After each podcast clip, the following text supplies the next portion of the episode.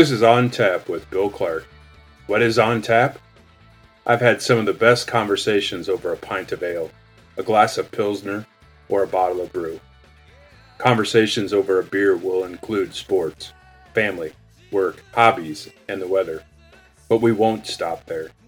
We'll dive into what inspires us and what drives us as humans. I will invite some of my friends, coworkers, mentors, and community leaders to share some of their wisdom, advice, and of course, some of their favorite beverages. We pray our conversation blesses you and helps you find joy in this journey of life. Cheers.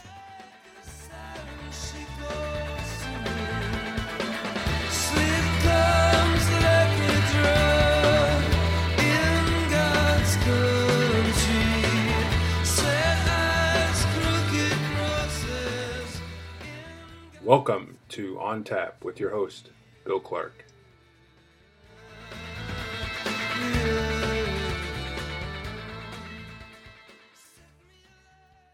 Welcome to On Tap. This is Bill Clark, and tonight it's just me. Well, usually we lead off and introduce our guest, uh, but tonight I just kind of wanted to go back over 2020 and kind of do a recap of 2020. Now, usually we asked um, our guests what they're drinking tonight, what their beverages of choice. Well, this morning, um, late morning, around noon, had a great conversation with a guy that was my best friend in, in grade school and in kindergarten.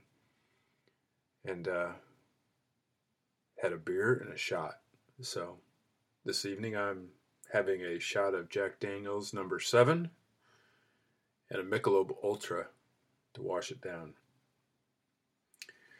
So usually the, the first question I ask my guests is, you know, to, after they introduce themselves and tell a bit how, about themselves is um, to name three people they'd like to have a beer with. Well, I thought I'd change that up a little bit tonight. And what I do is um, think about three people who have passed this year, who have died this year, that I'd like to have a beer with. You know, some people popped to mind real quickly for me. But I went back and looked, did some research.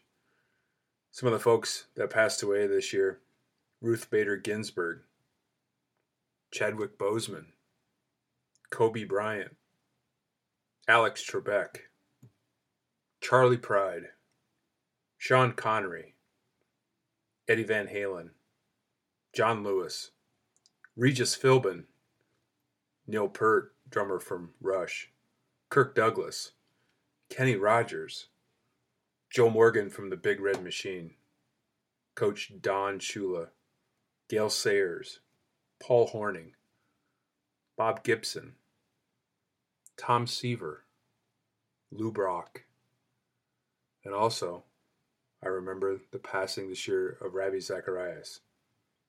Know, that's not a complete list of the people that passed this year that are famous, but just some of the people that when they passed this year, I paused.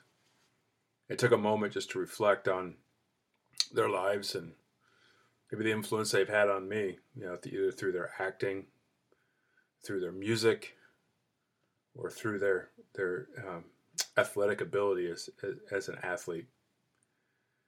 So I want to change it up a little bit. As I said, usually I ask the people that, that they have to pick three people I'd like to have a beer with, and they have to be alive and they can't be Jesus. It has to be a person on the earth alive. So tonight, tonight I'm changing it up a little bit, and I want to pick three people from that list of people who have passed away this year who I'd like to have a beer with. Well, number one, Eddie Van Halen. See, I graduated in 1987, and I saw Van Halen in concert several times. He was the guitarist in my favorite band, whether it was David Lee Roth or uh, Sammy Hagar. I didn't care which. I loved Van Halen. They were my favorite band. I once waited many, many hours in line outside up in Ames to buy tickets so I could sit up in the front row to see my favorite band, Van Halen. You see, Eddie Van Halen was one of the greatest guitar players of all time. He changed music. He invented tapping on on the on on the arm of the guitar. He also holds several patents. You know, I as I kind of dug into some YouTube videos about him, the guy would tinker with guitars and take them apart, put them back together again so he could get just the right sound. But many people don't know that Eddie was an accomplished piano player. His family actually moved I believe it was from Norway or Sweden to the United States with just a piano and 50 bucks in their pockets, what they said. And Eddie and his brother Alex won many, many piano competitions because they were the best piano players around. But Eddie also battled drug and alcohol addiction. I just like to sit down with him, pick his brain a little bit about music and what inspires him, but also about what plagued him. And You hope Eddie's at rest because it seemed that Eddie was always battling something. My second pick from that list, Sean Connery. He was the original Bond, the first James Bond. He's also one of my favorite movies, Hunt for Red October. You know, some people say Sean's not a very nice guy to know. If you look up on the internet, that you know, he wasn't a real friendly guy. Didn't much like people, wanted to be by himself. Looks like in the last few years he didn't like to pay taxes. But I'd still like to sit down and have a beer with the guy. The last pick, though, was really hard who to choose from. You got John Lewis, who was a civil rights leader, worked with Martin Luther King Jr., is part of the history that we know. And we got Chadwick Boseman, the Black Panther, and Kobe. Even though eh, I didn't really care for Kobe, he's still one of the top, probably three best basketball players of all time. So who would I pick for that third pick? Well, I went with Alex Trebek. Alex just seems like a down to earth, nice guy that would just have all kinds of stories about when he taped the show, people he met. Didn't seem like he would ever get upset or have a terse word for anybody. Now I know I'm setting up, you know, if some people saw the Saturday Night Live skits between Sean Connery and Alex Trebek when they didn't get along on the uh, Jeopardy skits on Saturday Night Live, but I think it'd be much different. So the three people that I'd like to have a beer with who passed away from 2020. Number one, Eddie Van Halen. Number two, Sean Connery. And number three, Alex Trebek, as Sean Connery would say. Well, this year, this year, 2020, has been quite a year. As I look back on it, I started the year in Atlanta with my daughters at Passion Louis Giglio's church Passion puts on this great conference for 18 to 25 year old kids. They bring in speakers and music, and 65,000 kids worshiping. It was probably one of the greatest things I've ever got to see in my life. You know, I often imagine what heaven is like, and when Hillsong played on New Year's Eve with 65 kid, 65,000 kids singing at the top of their lungs, it was probably as close to heaven as I can imagine this side of earth. But Louis talked about that God was going to roar like a lion. And I think about back on this year and it's like, did God roar? God did roar. God did roar in many ways. It may take us some time to realize that, but he did. You know, most people say, I can't wait for 2020 to be over, like when the calendar flips in a few days everything's just going to be fine and dandy back to the way that was before the pandemic hit. But some things I'm thankful for in 2020. You know, I met more neighbors. You know, as the pandemic hit, um, people started getting out when it was good weather. And I saw neighbors that I'd never seen before. I got to meet them. Also, everything that was on our calendar was canceled. Cal- calendars were completely clear. So that meant every night, night after night, We got to have we got to have a meal together as a family and prepare a meal together. I developed a great friendship with two of my neighbors. Yeah, I knew them before, but I didn't really know them. And now I consider them two of my best friends. You know, I saw people making masks for others. Saw a neighbor helping neighbor after the derecho hit, the storm that hit central Iowa. I learned how to play Catan with my kids, which is a lot of fun. Still haven't won yet. I'm going to. We started weekly FaceTime calls with the family just to check in, see how people are doing, to see their faces. We had virtual happy hours. We got to spend just time with people, you know, with our family, with our immediate family. You know, we thought a lot of things in our calendar were important until they were taken off the calendar. And then we realized they weren't so important after all. And it made us realize what was important. You know, 2020, some say it was a crazy year. It'd be a cr- year that'd be remembered for a long, long time. I'm not so sure. Down the road, I mean, I'm 50 years old. When I'm 70, or I remember how bad this year was in some people's minds.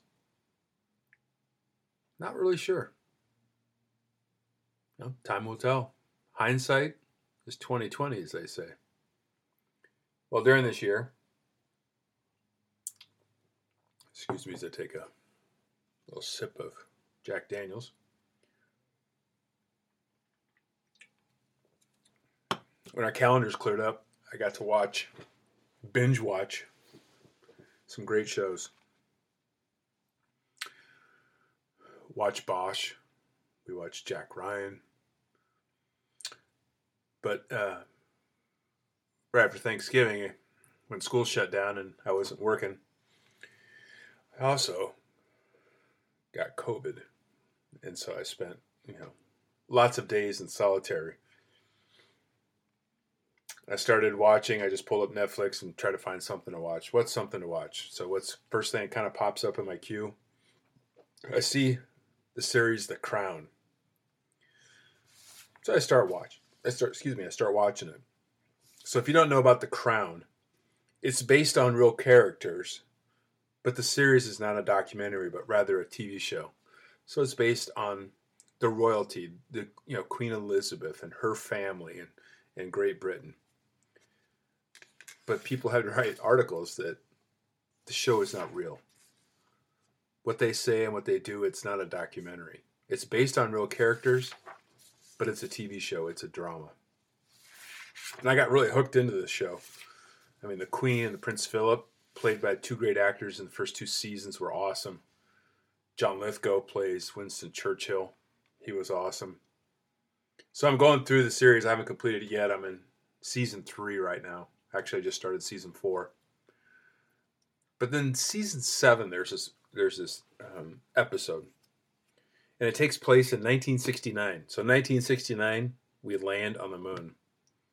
And you don't realize how much the world is captivated by this single event of landing on the moon until you see it through the perspective of the royal family as they're all huddled around these TVs in, in Buckingham Palace watching this event unfold. Prince Philip, who's Queen Elizabeth's husband, is really, really obsessed with the whole thing. He can't get enough of it. So, episode seven of season three is entitled Moon Dust. So the whole world watches Apollo 11 launch and the and the moon landing. Prince Philip is obsessed with it. He binge watches and ex- the exploits of Neil Armstrong, Buzz Aldrin, and Michael Collins for hours on end, and he reads just about anything he can find about the mission. Meanwhile, Prince Philip, the events of the moon landing trigger all this like these all-consuming. He's he's he's having a midlife crisis, is what he's doing. So he's having Prince Philip is having this midlife crisis Prince Philip's feelings of failure are exasperated when Windsor Castle's new in-house bishop. So they, they go to they have this church that they go to, and the bishop there is not very good. In fact, Prince Philip refuses to keep going because people just fall asleep, and he's very dry and uh, he's getting older. And so they replace the bishop in the in, in, in the church that the royal family goes to, and this Robin Woods comes. And he creates this academy for spiritual and personal growth. And he wants to treat burnout clergymen, and he asks a very unwitting Duke of Edinburgh, Prince Philip, into one of their group sessions. So in group therapy, the first time they meet, Prince Philip snidely mocks everything that Dean Woods and his fellow men of God are trying to achieve, from calling the program a concentration camp for spiritual defectives, onto the participants for sitting around and talking about pretentious, self pious nonsense instead of taking action. You see, he's Prince Philip. He's he's really obsessed with the bravery and the action that the astronauts did, and he sees these clergy guys sitting around, kind of wallowing and worrying about what's going on, and he lets them have it. So a few months after the trip in this in this episode, the Queen gets notification that the astronauts are on this tour, like this victory tour of, of Europe. And she gets notification, she gets asked, Do you would you like the astronauts to visit Buckingham Palace? When Prince Philip finds out, he is like, uh, uh y- yes, I want to meet these guys. Because he is completely captivated by him. And, but he also asks for 15 minutes alone, just with the astronauts. So when this is granted to Prince Philip, he goes back through all these articles and these these TV shows and, and everything in this research, and he starts doing all this research to write out all these questions because Prince Philip is trying to find out, you know, he's he's searching for this. Why is he a prince having this midlife crisis and feeling like he's a failure versus these astronauts that have gone into space and landed on the moon? So he meets the astronauts, and it's really awkward because he starts asking like his first questions, like these really high level, um, you know, really deep questions. And the astronauts are battling colds and they're just tired from from the whole thing. So Prince Philip is also a pilot, and he, you know, he, wants to ask some questions in, in, in, that genre.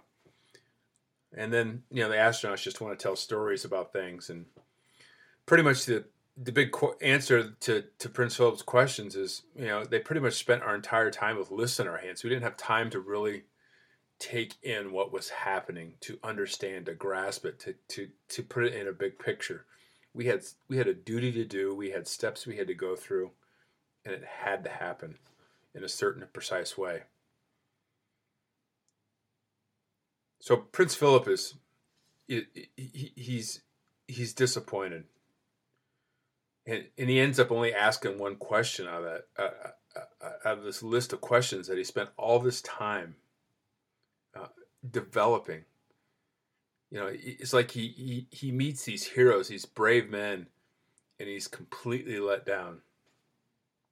So later on, they go into the episode. It's almost near the end, and Prince Philip finds himself again with Dean Woods, and he's amongst the men and his tone is completely changed this time. And I was able actually to to to to, to pull the audio out because I wanted you to hear this this conversation. So as you can imagine, Prince Philip sitting among a circle of chairs with a bunch of pastors, and this is what he had to share with them. My mother died recently.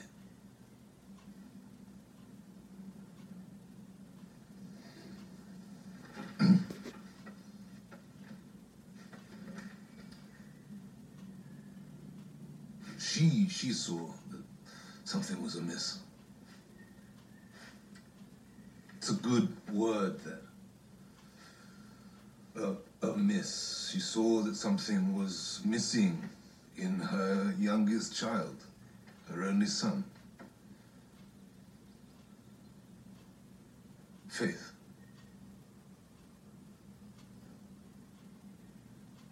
How's your faith? She asked me.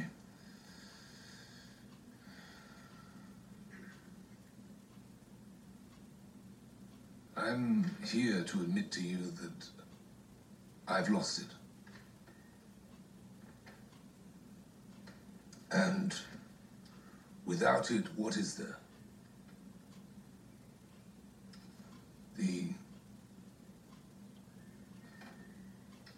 the loneliness and emptiness and anticlimax of going all that way to the moon to find nothing but haunting desolation, ghostly silence, gloom. That is what faithlessness is. As opposed to finding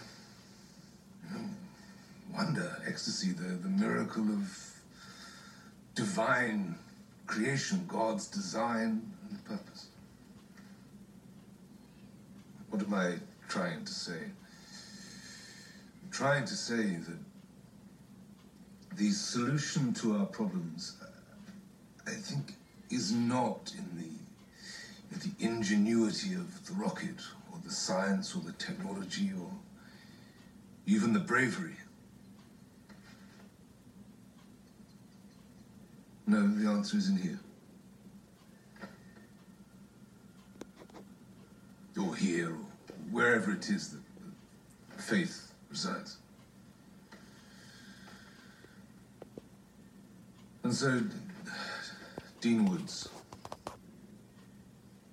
having ridiculed you for what you and these poor, blocked, lost souls were, were trying to achieve here in St. George's house, I now find myself full of respect and admiration and not a small part of desperation. As I come to say, help.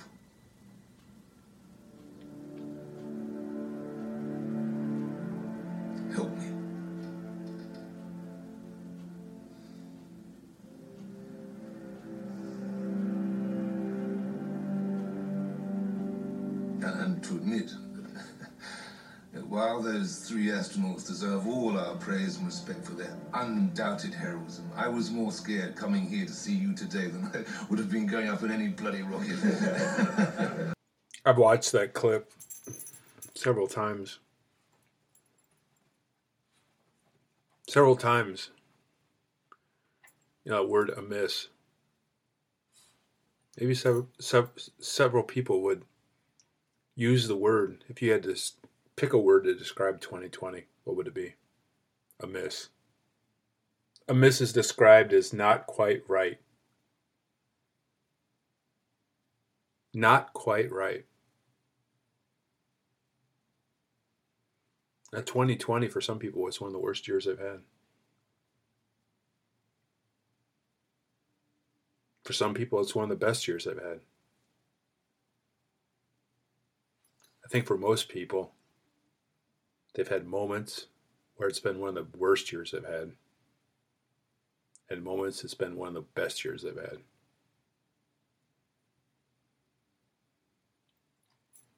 You know, the calendar is going to flip here in a few days. It's going to be 21. But this virus, this pandemic, and things that are going on in the world, do you think it follows a calendar? It doesn't.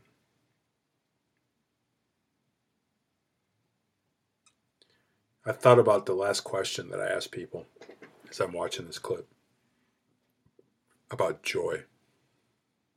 You would think this guy that lives in a palace that has all this money, he's married to the queen, would have joy. But as you watch this video and you listen to this audio, he's broken. He doesn't have joy. And I'm afraid many people this year that I've run into have lost their joy because their joy was connected to things of this earth. So, my last question is what brings you joy? What is true joy? I was thinking about joy. And there's an article that I was sent many weeks ago by a friend. The Apostle Paul talked about joy in the book of Philippians. The book of Philippians, is a very short book, but he wrote the word joy 16 times. And we remember that Paul was in a prison cell in Rome, waiting to be executed. You see, this should have been the darkest days of his life, but he wrote what one some consider the most encouraging book of the Bible. You know, he tells us that joy is available no matter the circumstance. You see, Jesus went to the cross with a view of joy before him. People don't think about joy in Jesus on the cross. So when COVID hit, when the whole pandemic hit, was back in March, I had the opportunity and the honor and privilege to be preaching at a church that Sunday, just before it happened. So it would be March 15th. And every day I get a verse on my phone. And that morning I got a verse on my phone that was Psalm 73 26 that said, My flesh and my heart may fail, but God is the strength of my heart and my portion forever. And maybe I'd like to change that up a little bit and just tweak that verse a little bit. Say, My flesh and my heart may fail. I may be seeking joy in things of this world, but God is the strength of my joy forever. God is the strength of my joy forever. He has to be. Because this world's going to let you down. It's going to let you down and it's going to make you try to figure out what joy is. The election happened and some people were happy and some people weren't. But my joy is not around an election or whether there's a pandemic or not, or the pandemic gets over, whether the vaccine works or it doesn't. Our joy has to be centered on Jesus. And so 2020, to describe it as a miss, okay, I'll give you that it's not quite right. Of all the years I lived on this earth, 50 years, this past year, 2020, was not quite right. It wasn't like the others. But there's still joy. There's still joy to be found. There's still joy to see. Joy to see in the things of this world. Joy in Jesus Christ, who was born in a stable for us. Thank you for listening to our podcast this year. As next year we turn to 2021, we'll invite some more folks on, ask them to share what they're drinking, who they'd like to have a beer with, and what brings them brings them joy in this journey of life. Have a great one. God bless.